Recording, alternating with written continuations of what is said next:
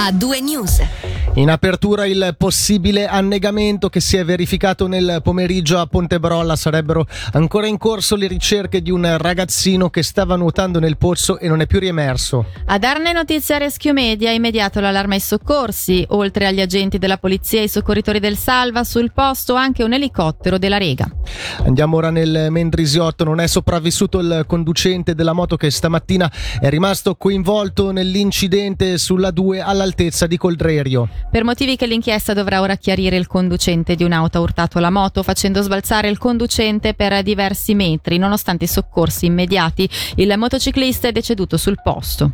Andiamo ora a Polleggio, un protocollo d'intesa tra Ticino e provincia di Varese è stato firmato questa mattina nell'ambito di una conferenza transfrontaliera sui rapporti tra Svizzera e Italia, in particolare tra i cantoni e le prefetture delle province di frontiera, in ambito di mutuo sostegno e intervento in caso di catastrofe. L'incontro è avvenuto nel corso della settimana di esercitazioni congiunte denominata Odescalchi 2022. Per capire meglio di cosa si tratta, sentiamo il direttore del Dipartimento Istituzioni, Norman Gobbi. Il concetto principale è quello che prima di tutto ogni territorio deve organizzarsi per rispondere al meglio in caso di una catastrofe, quindi c'è evidentemente un'assunzione di responsabilità in primis. Però sappiamo che ci sono eventi che possono anche andare oltre quello che sono i limiti di un certo territorio, quindi se a livello regionale c'è una necessità, penso per, in particolar modo magari al Locarnese quando ci sono le esondazioni, beh, possono intervenire anche altre organizzazioni fuori territorio, penso in particolar modo alla protezione civile, ma anche pompieri, a supporto del, degli, delle forze in impiego del territorio. Questo però deve avvenire anche eh, a livello superiore, quindi tra cantoni, dove anche tra cantoni ci sono accordi per sostenersi in caso di necessità, anche qui eh, evidentemente ognuno prima di tutto pensa per se stesso e poi cerca comunque un supporto se c'è necessità quando i limiti sono raggiunti.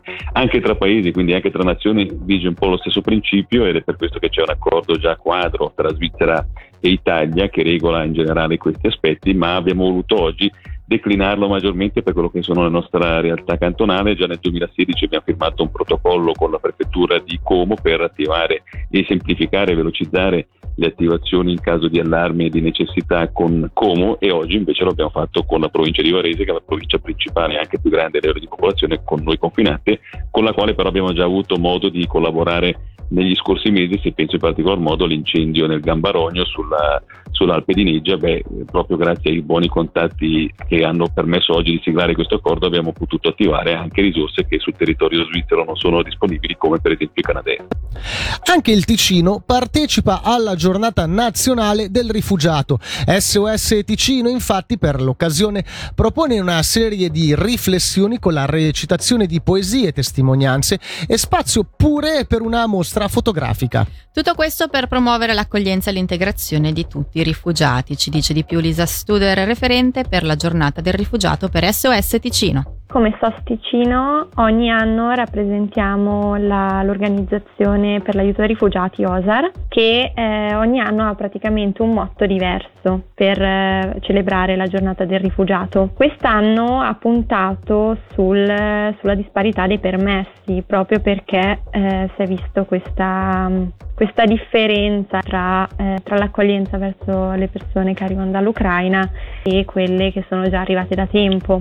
Ci sono vari motivi che vengono citati, identificarne uno non è molto facile. Il motivo principale che è stato detto era proprio perché è stato un numero altissimo di persone che sono arrivate in Svizzera e hanno necessitato di asilo. E diciamo questa è la motivazione principale che la Svizzera ha dato come cerchiamo anche di dimostrare tramite la, la, nostra campagna, la giornata del rifugiato, la Svizzera tramite questo permesso ha mostrato che comunque ci sono le possibilità per accogliere o per comunque avere un permesso che dia molti più diritti. Andiamo ora a Locarno, infatti la città ha ampliato la sua area per i camper situata all'ex macello. L'area vanta ora 37 stalli invece che 18. Allestita tre anni fa e molto apprezzata dai turisti, l'area gode ora anche di una nuova entrata più agevole per i mezzi che ne fruiscono. Restiamo a Locarno, il base camp del Festival del Film potrebbe tenersi in forma diffusa alle scuole elementari di Losone. Il Tribunale Cantonale Amministrativo aveva accolto il ricorso di privati, vietando attività non militari o di protezione della popolazione nell'ex caserma dove alloggiavano i giovani artisti della Kermesse. Stando alla regione, il municipio valuta ora l'utilizzo delle scuole. In chiusura, quest'anno la rotonda di Locarno ci sarà il famoso evento in concomitanza al Film Festival. Torna dal 29 luglio al 14 agosto all'insegna della cultura aperta a tutti, con lo slogan Come Together, arte, musica, gastronomia e divertimento tornano gratuitamente ad animare la città. Ogni sera ci saranno opere d'arte, installazioni a cielo aperto, concerti, intrattenimento e un'area pensata per i più piccoli. Il palco della rotonda sarà come sempre protagonista, la line-up sarà svelata nelle prossime settimane. Per l'informazione per il momento è tutto, ora spazio alla musica con Biagio Antonacci, cortocircuito. A due news.